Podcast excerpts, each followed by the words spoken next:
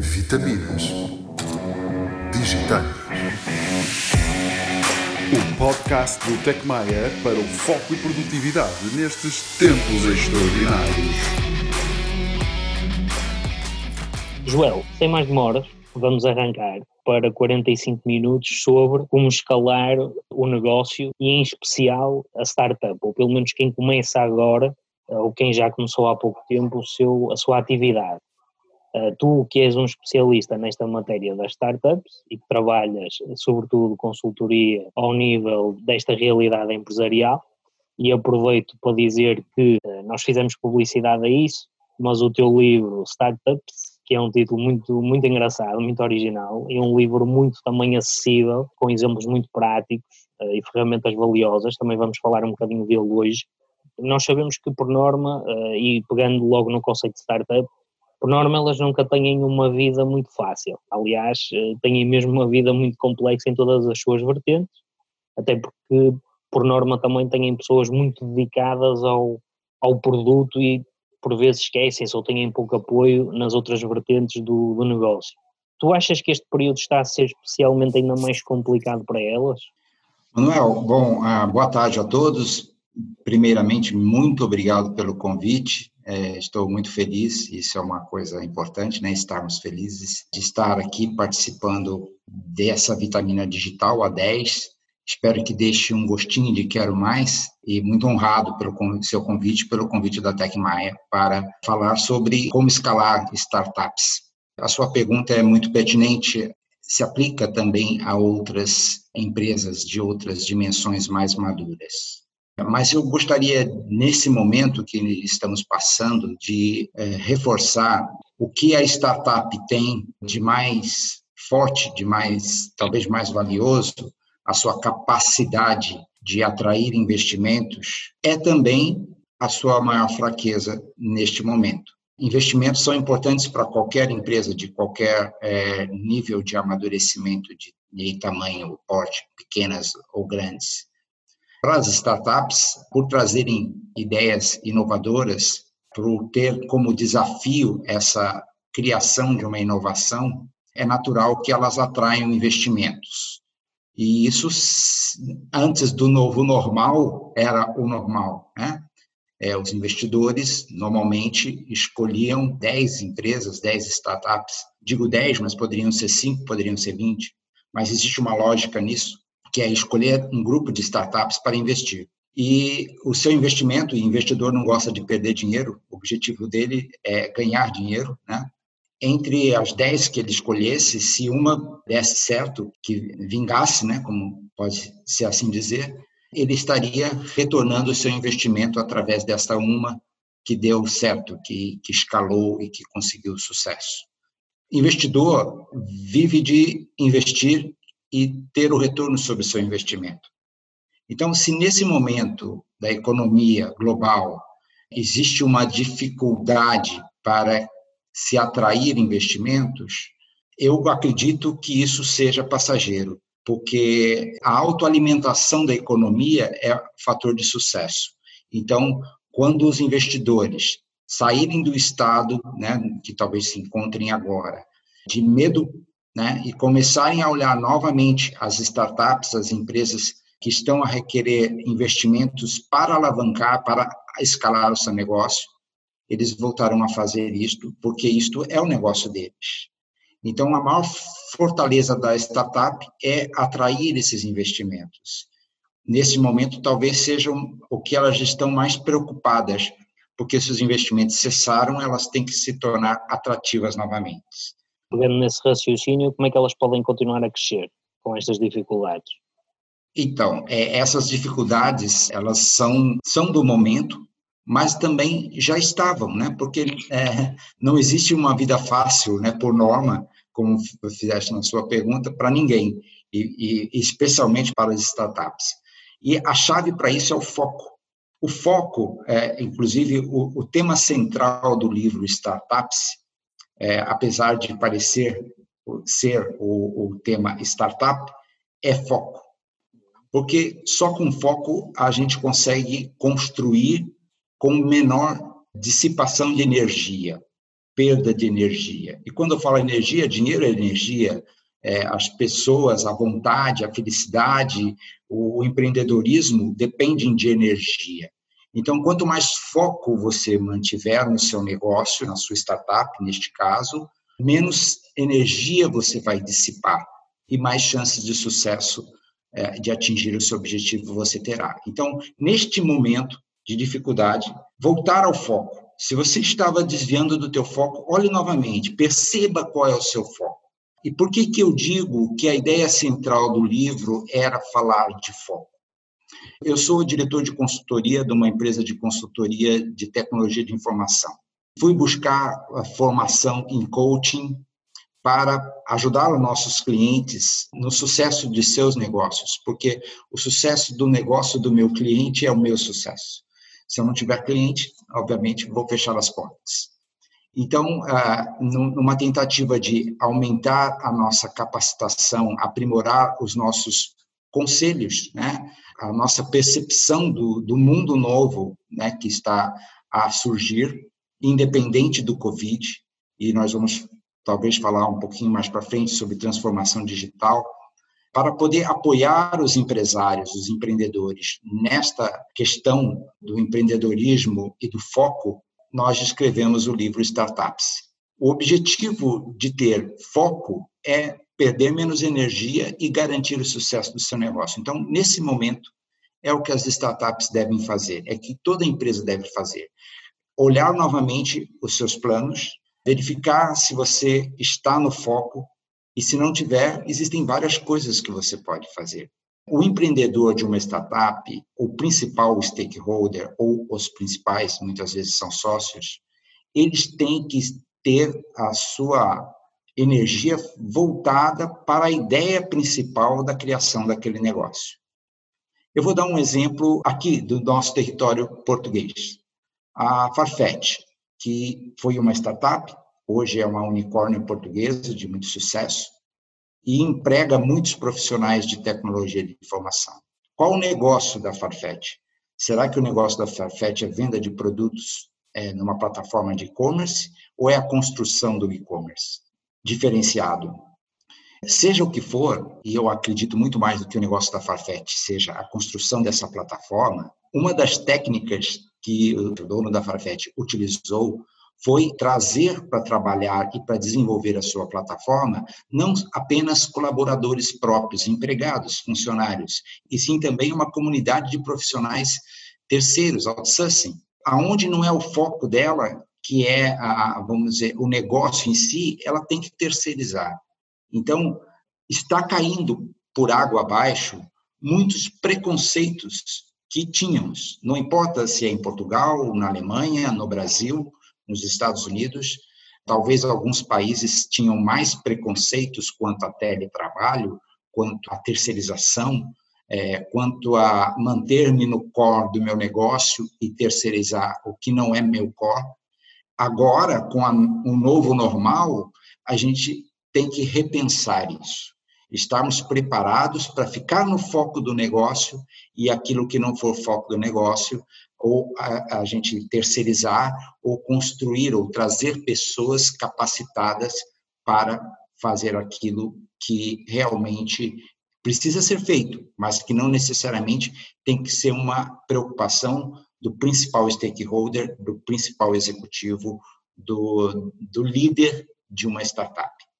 É muito interessante essa visão. Tu achas que as empresas mais maduras, aquelas mais experientes, têm uma escala maior, já estão fora do conceito de startup, podem seguir também essa estratégia agora, de haver uma maior delegação externa das suas áreas envolventes ao negócio?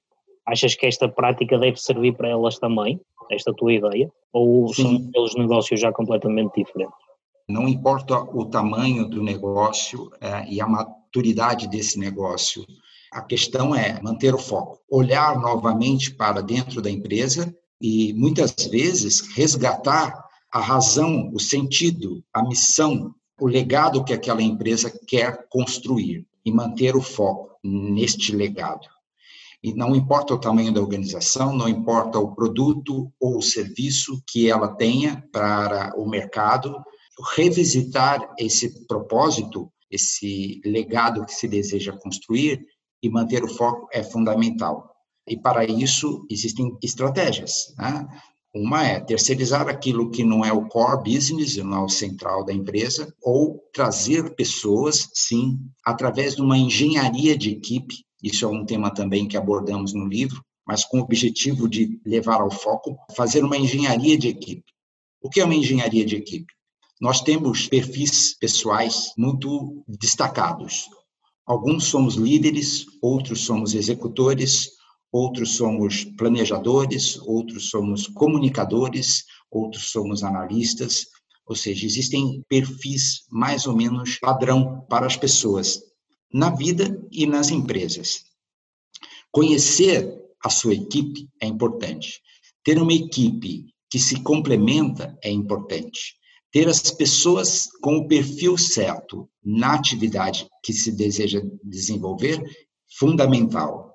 Uma empresa que só tem líderes não consegue sobreviver, porque talvez todos queiram liderar numa direção.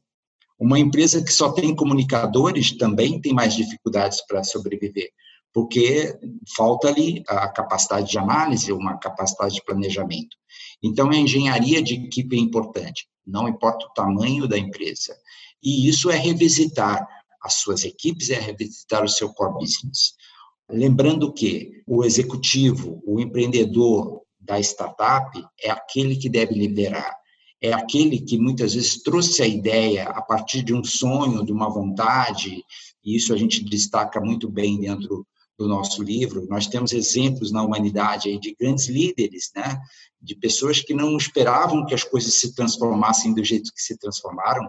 Por exemplo, um Bill Gates, talvez ele não tivesse a dimensão do que seria a Microsoft quando começou, e muitos outros, mas que depois entenderam a necessidade de sua liderança. E aí foram líderes, se concentraram em ser líderes, aprenderam muitas vezes a serem líderes. Então, por isso, o coach, ele pode ajudar os empreendedores a se desenvolver, porque também acreditamos muito nisto, ou seja, uma capacidade ela pode ser desenvolvida. Muitas vezes eu tenho um perfil de liderança, mas não exerço ela muito bem. Posso aprender a exercer melhor. Às vezes eu sou um bom comunicador, mas não, não tenho todas as ferramentas, posso desenvolver ela melhor. Me lembro que na, na última vitamina digital, a Esther, que foi a sua convidada, se abriu de uma forma muito importante nos dias de hoje, mostrando uma vulnerabilidade dela, que foi quando ela parou o negócio e colocou na gaveta, porque já não estava a trazer dinheiro e aquilo estava difícil para ela, e depois, num outro momento, revisitou essa oportunidade e começou novamente um plano para executar o seu sonho. Né? Ela chamou isso de é, fazer uma, um rebranding né? pessoal. E naquele momento, quando ela fez esse rebranding, ela estava, na verdade, o quê? Fortalecendo aquilo que ela já tinha planejado. E ela nos disse claramente: foi importante investir de uma maneira diferente em marketing digital.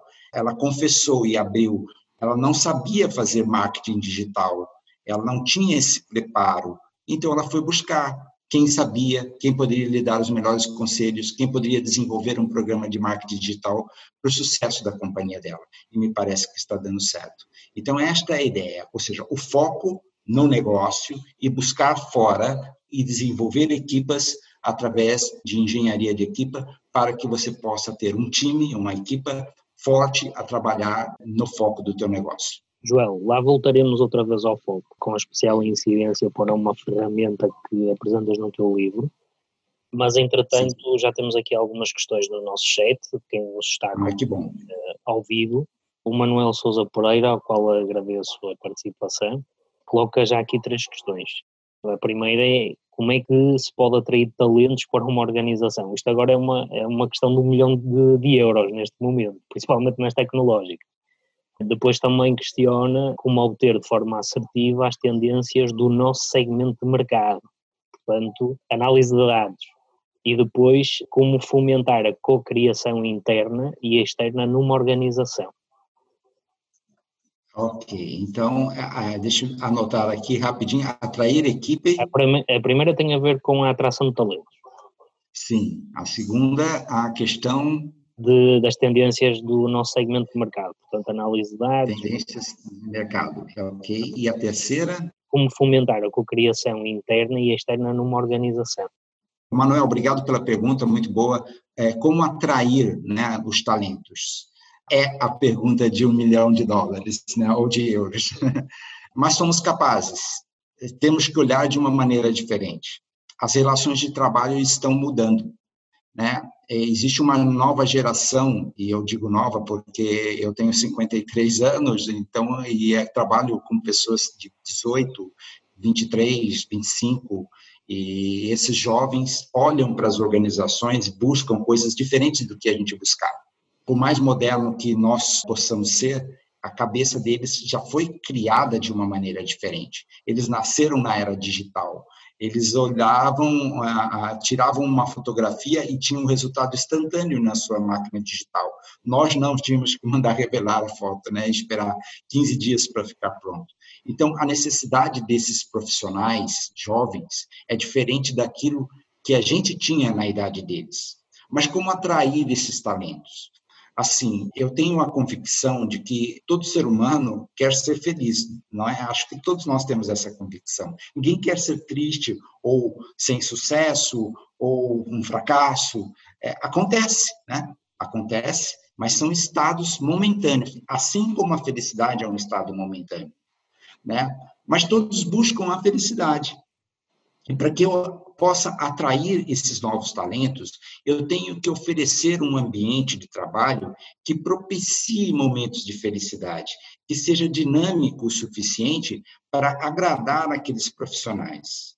Então, existem, inclusive, nós temos um mar de aplicativos digitais que nos ajudam nesse sentido, na felicidade do trabalho.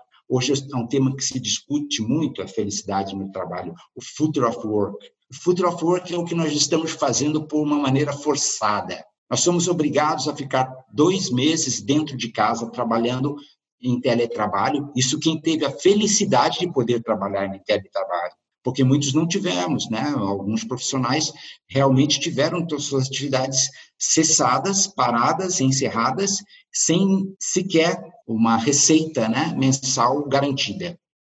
Isso é muito triste. Então, para aqueles que puderam trabalhar em teletrabalho, a automotivação foi uma coisa muito importante. Então, esse novo normal que também deve continuar por algum tempo essa questão do teletrabalho, essa questão do trabalho à distância. Estamos aqui hoje falando num webinar, eu tive a felicidade de um webinar lá no Tecmaia presencial, eh, onde estava Rafael Lemos e mais algumas outras pessoas aí de conhecimento de vocês, foi incrível, mas foi uma das últimas que tivemos a oportunidade de ver presencialmente. Foi a última, né? Depois dessa cá não é. fizemos é. mais nenhuma. Então, é, a realidade é, é, outra. Então, para que você possa atrair esses profissionais que já são digitais, que já são diferentes, a gente tem que proporcionar um ambiente de trabalho positivo. Então, ferramentas como, por exemplo, eu tenho uma startup brasileira que está aqui incubada em uma incubadora de startups portuguesa aqui no Porto. Eles têm um aplicativo que se chama, é o nome da empresa Hero 365 a ideia é que é um aplicativo de felicidade no trabalho, onde todos os colaboradores de uma empresa têm a oportunidade de fazer a avaliação do trabalho do colega, a sua autoavaliação, mas não de uma maneira rígida, pesada, com formulários pesados, não. É como se fosse um jogo, tem toda uma estratégia de gamificação. Os jovens, né? Eu tenho um filho de 23 anos, uma filha de 18 anos. Meu filho de 23 anos, quando tinha por volta dos 15 anos, adorava ficar, passar a madrugada jogando jogo no computador. E aquilo nos incomodava bastante, porque o que será o futuro desse menino se ele continuar jogando tanto assim? O tempo se encarregou de tirar aquilo e colocar aquilo no segundo plano. Hoje ele é uma pessoa focada naquilo que ele acha importante para ele. E se tivesse continuado a jogar, que ganhasse dinheiro jogando, mas não é mais isso mas passou por essa etapa. E isso atrai, porque a gamificação, Os pequenos objetivos atingidos diariamente fazem com que a gente se sinta feliz. Então, é, um aplicativo como o Hero 365, ele traz um atrativo para o jovem, para o novo talento, para as organizações. É um exemplo. E já agora, sobre felicidade, convido a revisitar a vitamina número 6 com a Beatriz Madureira, que só falou disso. Sim, só falou disso, exatamente. Já está disponível em podcast, se forem ao, ao Spotify, passa publicidade, é só colocar em Tecmaia Vitaminas, vai aparecer. Joel, em relação é. a, a outra questão que o Manuel Sousa Pereira colocou tem a ver com o famoso Google Analytics, digamos assim. Como é que nós colocamos os dados a funcionar a favor do nosso negócio, do nosso mercado? É, este é um desafio grande ainda, Manuel, porque é, ainda é difícil fazer a leitura do que realmente é uma boa oportunidade ou é um número que nos diz algo. Eu tenho essa experiência prática porque, através da WA Fênix, a gente faz muito trabalho, por exemplo, no LinkedIn e acompanha os nossos índices no Google, no LinkedIn. Toda vez que a gente faz uma postagem, um post dentro do LinkedIn, quantas pessoas visitam, quantas curtem, quantas compartilham. E é engraçado que tem coisas que parecem que não vão atrair atenção e atraem muito atenção e outras que a gente esperava, nossa, esse, esse assunto todo mundo vai gostar, e poucas pessoas se interessam, é diferente, né? Eu me lembro que eu me mudei do Brasil para Portugal, para o Porto, em outubro do ano passado. E uma das coisas que eu fiz ao chegar aqui foi criar um perfil é, no LinkedIn especificamente para os portugueses, né, para os nossos colegas, para vocês portugueses. E eu coloquei ao fundo da minha é, imagem no LinkedIn uma foto clássica da cidade do Porto, da Ponte Dom Luís, lá, lá na Ribeira. E foi tanto sucesso, foi tanta visitação naquela, naquele posting, que eu falei, nossa, que bacana, né? E outras coisas mais técnicas, mais profundas, pouca gente se interessou. Então, a leitura desses índices é algo difícil. O que eu acredito e o que a gente procura praticar. Nós temos que ter muitas ferramentas para analisar isso. Uma das ferramentas que a gente precisa ter são ferramentas de CRM, de Customer Relationship Management. Temos inúmeras possibilidades, né? desde o líder Salesforce, eh, como um Dynamics 365 da CRM, da, da Microsoft, como produtos da SAP, como uma solução muito mais barata em termos de investimento, como o Pipedrive, não importa, mas é importante ter ferramentas de CRM elas conectadas às ferramentas de publicidade do Google, do Facebook Ads, para que você possa acompanhar as visitas no seu site, os cliques nos seus artigos e nos seus produtos e daí usar a inteligência. Podemos falar, ah, mas agora então a inteligência artificial, por exemplo, vai resolver tudo para mim. Acho que ainda não. Acho que a inteligência artificial ela vai contribuir muito na vida das pessoas, já está a contribuir, mas tem coisas que a nossa análise pessoal ainda é muito importante. Eu também escrevi diversos artigos no LinkedIn sobre inteligência artificial. Parece que a inteligência artificial surgiu semana passada, não é verdade. Eu era professor universitário no Brasil e lecionava uma matéria, isso há mais de 20 anos atrás, de inteligência artificial e os mesmos princípios que se tem hoje de inteligência artificial era o que a gente ensinava na universidade há 20 anos atrás. O que evoluiu? Evoluiu-se muito. Nós temos computadores capazes de processar um volume muito grande de informações e aí se aproximar muito do que podemos chamar de uma decisão inteligente. É, mas ainda existe o fator humano que é capaz de olhar um indicador e falar, isso faz sentido. Essas visitas fazem sentido. As pessoas gostam desta informação porque se identificam com ela. Então, essa análise eu acho que é a chave. Então, a resposta para a tua pergunta é analisar tudo que vem dos seus indicadores, Google, Facebook, enfim, das mídias sociais ou outras que você porventura tenha como monitorar, para tomar as suas decisões de investimento ou de direcionamento da comunicação empresarial. João, a terceira questão do, do Manuel Souza Pereira tem a ver, outra vez, com uma, mas e bem, e bem, com uma vitamina também passada, e que nós Sim. abordamos bastante, foi a questão do empreendedorismo até interno, uh, ao nível dos colaboradores que já pertencem às empresas, e como é que eles Sim. podem contribuir também para a evolução da própria empresa. E o Manuel questiona muito à volta desse aspecto, e é como é que colocamos os colaboradores a empreenderem mais internamente e ao mesmo tempo obter melhor informação dos clientes. Isto já foste respondendo. Mas como é que nós impulsionamos uh, o empreendedorismo interno? Incentivos, benefícios. Você tem que atrair esse tipo de pensar empreendedor. Talvez a dificuldade seja até o contrário, porque o jovem, né, e falando do jovem, não excluindo os mais velhos, porque nós estamos nessa classe, mas é, os jovens eles precisam de motivação, eles precisam encontrar os seus desafios. É a estratégia da gamificação. Então, como você pode fazer com que eles desenvolvam empreendedorismo interno? Através de campanhas onde eles possam se beneficiar de algo que eles conquistem com atitudes de empreendedorismo interno. Vou citar novamente o Hero 365, porque uma das formas que eles encontraram para presentear, para criar ofertas né, para os colaboradores que tenham atitudes positivas ou empreendedoras, eram prêmios de experiência. Ah, prêmios de experiência, o que seria isso? É diferente de eu dar um relógio eu dar uma caneta de, de ouro, não é o caso, né? Mas, é, e sim, olha, o prêmio que você vai ganhar é um uh, jantar a bordo de um, de um cruzeiro uh, no Rio Douro. E depois você vai contar para a gente como foi o seu jantar era uma experiência, né? É algo que ele iria contar depois como foi. Ah, fui com a minha esposa, foi muito bom, experimentamos tal vinho, comemos isso, comemos aquilo.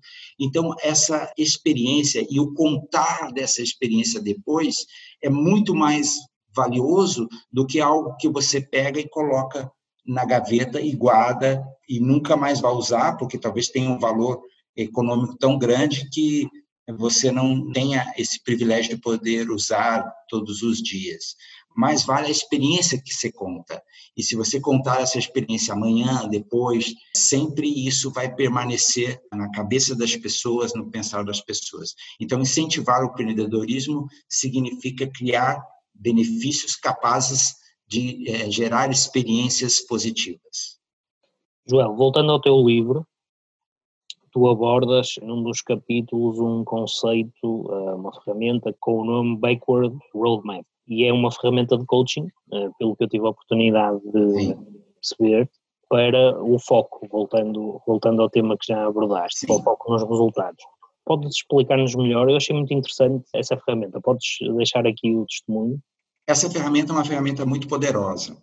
É, o ideal é aplicá-la com o apoio de um coach.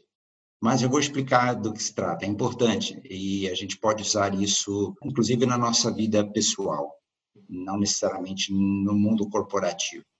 Mas do que se trata o backward planning, né, o planejamento de trás para frente. Nós precisamos imaginar daqui a um período no futuro, um ano, cinco anos, dois anos, dez anos, o que queremos, qual o objetivo que queremos atingir. Para ser mais prático, vou, vou contar um exemplo de uma coach minha. E isso foi na vida pessoal dela. Era uma coach que tinha um programa de coaching pessoal. Ela queria ter, daqui a 10 anos, uma renda mensal. Uma faturação. Oi? Falaste em renda, é uma faturação, não é? Ah, uma faturação, faturação. uma faturação, perdão, é isto, uma faturação mensal que ela não precisasse mais trabalhar. Isso tinha um número, para que ela pudesse ter isto, ela precisava ter uma quantidade de dinheiro guardado, investido em aplicações financeiras que dessem esse retorno. A primeira coisa foi estabelecer quando que você quer isso. Você já, já tem? Não, não tenho. Quando você quer ter? Se eu tiver daqui a 10 anos, para, para mim está bom. ok, então ela estabeleceu quando é que seria o objetivo final. 10 anos, ok. Então, se imagine, aí começa o trabalho. Isso é muito importante, faz parte da técnica da ferramenta. Você tem que imaginar aquele momento no futuro onde você eh, realizou aquele desejo. Então, ela teve que materializar esse pensamento. Então, o que ela fez? Se imaginou em casa, olhando no saldo do banco, o extrato bancário, onde o dinheiro estava aplicado e onde aparecia a faturação daquele valor que ela tinha aplicado e que correspondia ao valor que ela queria ter por mês. Porque ela sabia que com aquele dinheiro ela poderia ficar mais tempo com a família e viver é, de uma maneira mais tranquila. Então ela visualizou aquilo. Esse momento de pico é muito importante. A gente tem que levar, como coach, o coach a enxergar isso. Porque tudo isso são técnicas de programação neurolinguística. O nosso pensamento tem um poder muito grande. Então, a gente materializa, visualiza esse momento de pico quando ele vai acontecer. E depois começamos a trazer até o dia de hoje, até o presente, ações que você tem que realizar para que aquilo, aquele objetivo final aconteça, mas gradativamente. Então, se em 10 anos ela tinha que ter 2 milhões de, de euros, o que teria que acontecer um mês antes? O que, que teria que acontecer seis meses antes? O que, que teria que acontecer um ano antes? Joel, mas é 10 anos lá na frente, sim, e vai anotando isso numa linha de tempo. Né? O que, que acontecia um mês antes, seis meses antes, um ano antes, um ano e meio antes, dois anos antes, até chegar uma semana de hoje, até chegar no dia de hoje. Por quê? Feito isso e escrito no papel, é muito importante colocar isso no papel. No dia seguinte, ao acordar e ao pensar o que eu tenho que fazer para estar naquele momento daqui a 10 anos? Não é ficar milionária amanhã. Eu não preciso dos 2 milhões de euros amanhã. Eu preciso só fazer a atividade que eu disse que havia de fazer na semana seguinte. E no caso dela, o exemplo foi: ela iria se matricular, se registrar num curso de investimentos financeiros para aprender a aplicar melhor o dinheiro dela na semana que vem. E aí ela foi lá e se registrou num curso de investimentos financeiros e concluiu o curso em seis meses. E no final daquele ano, do primeiro ano, dos dez, ela tinha a quantidade de dinheiro guardado que correspondia àquilo que ela imaginou em um ano. E aí ela continuou os investimentos, aí a diversificação dos investimentos, e não importa o que ela fez para aquele objetivo, mas importa como ela fez. Porque uma das coisas mais difíceis na vida é lidar com as expectativas. Se temos uma expectativa muito grande, isso gera ansiedade. E a ansiedade não constrói, ela, na verdade, tira a energia da gente, tira o foco. Então, o backward planning é uma ferramenta de foco, porque você só tem que acordar e pensar o que você tem que fazer na próxima semana, no próximo mês. Se você for bastante rigoroso, né, bastante forte em se manter no foco, é muito provável que você consiga obter o resultado final. Mesmo, como diz Elaine, para a nossa vida pessoal. Joel, estamos mesmo a terminar, temos 5, 6 minutos. Dia-te exemplos atuais de negócios que mesmo em contratempo, sabemos que o retalho é um deles, mas não vamos falar dele, que escalaram Sim. absurdamente, mas os melhores exemplos para ti dentro do que nós estamos a falar, dentro do universo que nós estamos a falar. Bom, acho que um dos negócios, uma, uma startup, né, é uma startup é, espanhola, chama-se Glovo, ela é de 2013, se não me engano, e o que ela traz e, e, o que foi o crescimento dela nesses dias de confinamento. Ela é uma empresa de logística, né, que traz o que você encomendar pela internet ou por telefone até a sua casa. Por exemplo, os, os produtos de restauração e tal. E com certeza eles tiveram um crescimento de serviços muito grandes nessa nesse período de confinamento. Mas o que ela trazia como a sua ideia central era um novo estilo de vida, mesmo antes da pandemia, porque elas já existiam antes. Então, qual que era este estilo de vida? E é o que eu chamo de transformação digital positiva. Eles olharam e falaram assim: ó, o estilo de vida que eu proporciono é para aquelas pessoas que não querem sair de casa para tudo. Se você quer ter uma boa refeição na sua casa daqui a meia hora, peça, eu vou buscar para você e trago para você essa sua refeição, esse seu almoço, esse seu jantar.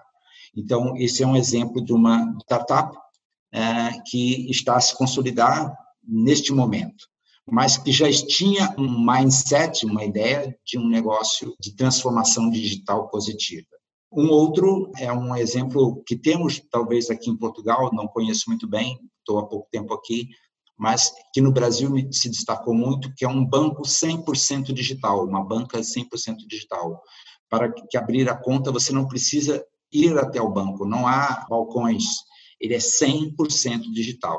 É diferente de uma banca que tem balcões e também tem o seu serviço digital. O Nubank, que é um banco brasileiro, ele é 100% digital. Não há balcões. Né? Até para abrir a, a empresa, e o Brasil é um país muito mais burocrático que Portugal, eu não precisei sair de casa para abrir a minha conta no Nubank. Então, esse é um outro exemplo. Eu acho que esses são dois exemplos, porque o que está por trás desses negócios, dessas startups, é o que a gente chama de transformação digital positiva. E a transformação digital positiva, um dos alavancadores da transformação digital positiva é a eliminação da necessidade de estar presente. Veja, isso já acontecia antes do Covid-19. Agora foi reforçado. Foi acelerado, foi acelerado. É. Para terminar mesmo, uh, o que é que tu retiras pessoalmente deste período? Como todos nós estamos a perceber, as coisas não serão mais como eram. Tudo está a mudar. E isto será importante para as novas gerações. Eu acredito que essas mudanças elas estão baseadas em coisas como transformação digital positiva, ou seja, tudo aquilo que puder ser positivo no dia a dia nosso, iremos usar, iremos adotar. E, então, isto é algo que está no dia a dia. Quem não era adepto ao teletrabalho, talvez hoje tenha outra opinião. Este é o exemplo que quero dar aqui. Um outro aspecto é a revalorização da família, porque no final do dia, o que temos não são as riquezas materiais, e sim a família que temos. Boa ou ruim é esta que temos. Então, ficamos 60 dias confinados, às vezes com a ausência da família e às vezes com a presença da família. Foi tão difícil quanto estar ou não estar perto. Então, mas os valores ficaram novamente presentes na nossa vida. E quando eu falo, falo de maneira global, porque não posso me prender apenas a uma questão do Brasil, de Portugal. São comportamentos diferentes, mas é, é importante. Então, esses valores, e por último, para encerrar, a questão do trabalho. O trabalho está está a mudar. É, o teletrabalho está aí, coisas que muitos de nós não estávamos adeptos ou não, não acreditávamos que seria possível fazer, tivemos que fazer e de forma acelerada. E as empresas têm papel muito importante, porque para sermos felizes temos que nos sentir pertencer a alguma coisa maior. Pertencemos a uma família como pertencemos a uma empresa. E é essa história que vai se contar no futuro sobre o momento em que pertencíamos a uma empresa quando, por exemplo, passamos por essa etapa de confinamento. E o que aconteceu? Como essa empresa lidou com isso? Como me apoiou ou não me apoiou? Então, assim, o centro de tudo continua sendo as pessoas. E o pertencimento é o que as empresas devem estar preocupadas em proporcionar para os seus colaboradores. É isso que eu tiro desses dois meses de experiência de confinamento e de tudo isso que estamos a viver ainda, não acabou. Joel, em relação ao teu livro, como é que, para os interessados, como é que se pode adquiri-lo, ou pelo menos conseguir Sim. chegar a ele? Sim, é, eu vou colocar aqui no, no bate-papo daqui a pouco um link, porque o livro está disponível no Brasil em formato impresso, mas em formato digital apenas na Amazon. E eu vou passar o link. O que aconteceu? Estava a lançar o livro aqui pela editora Chiado, de Lisboa, quando veio o Covid. Fazendo uma busca pelo teu nome na Amazon, chega-se lá facilmente ao livro para quem estiver interessado em, em explorar melhor os ah, que abordar. É, é, na Amazon, se procurar por Startups, provavelmente vai encontrar o livro. E é uma leitura uh, leve, gostosa, vocês vão ver algumas outras ferramentas. Eu confiro. É, é, é muito acessível, é, um livro, é um livro técnico muito acessível uh, e muito prático ao mesmo tempo. Joel, o nosso tempo chegou ao fim, agradeço-te imenso, não foi tarefa fácil arrancar e a Brenda teve essa responsabilidade. Curiosamente, tua compatriota, portanto, nós somos altamente multiculturais e isso Sim. também é uma mensagem que se deve passar no dia de hoje, cada vez mais. Somos todos iguais, Sim. somos todos valiosos e nós no Tecmaia também privilegiamos isso e portanto não é nada fácil encerrar uh, uma temporada destas, foi uma viagem incrível e que na próxima sexta-feira estará todas as suas 10 conversas desta primeira temporada das vitaminas estarão todas já em formato podcast para poderem voltar a ouvir os conceitos valiosos que nos foram deixados pelos vários convidados e também pelos participantes, também foram muito, muito importantes nesta dinâmica porque nos trouxeram as suas observações e as suas questões que tornaram muito mais ricas as conversas e portanto a todos eles agradeço, a todas elas agradeço, eh, sem vocês não teria sido igual. Deixar-vos já a nota de que para a semana temos uma conversa muito interessante, fora deste formato, mas eh, dentro, do, dentro deste espírito, vamos falar sobre o futuro do trabalho. Foi um bocadinho o que o Joel também já quis também abordar, mas para a semana vamos, aliás já está a correr publicidade sobre isso e quem está nas nossas mailing lists também vai receber uh, daqui a pouco tempo informação diretamente no seu e-mail sobre isso. Joel, mais uma vez, um grande abraço, muito obrigado pelo teu Muito obrigado, Manuel. Foi muito Eu agradeço muito, agradeço muito a vocês, estou muito feliz aqui, eu e minha família, de estarmos em Portugal, viver com os nossos compatriotas, somos uma mesma uma mesma nação, poderia dizer assim, e muito orgulhoso do trabalho que o governo e principalmente o povo português fez em relação ao Covid. Foco, foi isso que vocês fizeram e nós tivemos simplesmente que seguir né, com o mesmo foco para estarmos bem, muito melhor do que muitas outras nações por aí. Muito obrigado. Viu? Obrigado, obrigado. E obrigado a todos mais uma vez e até à próxima e bons feriados.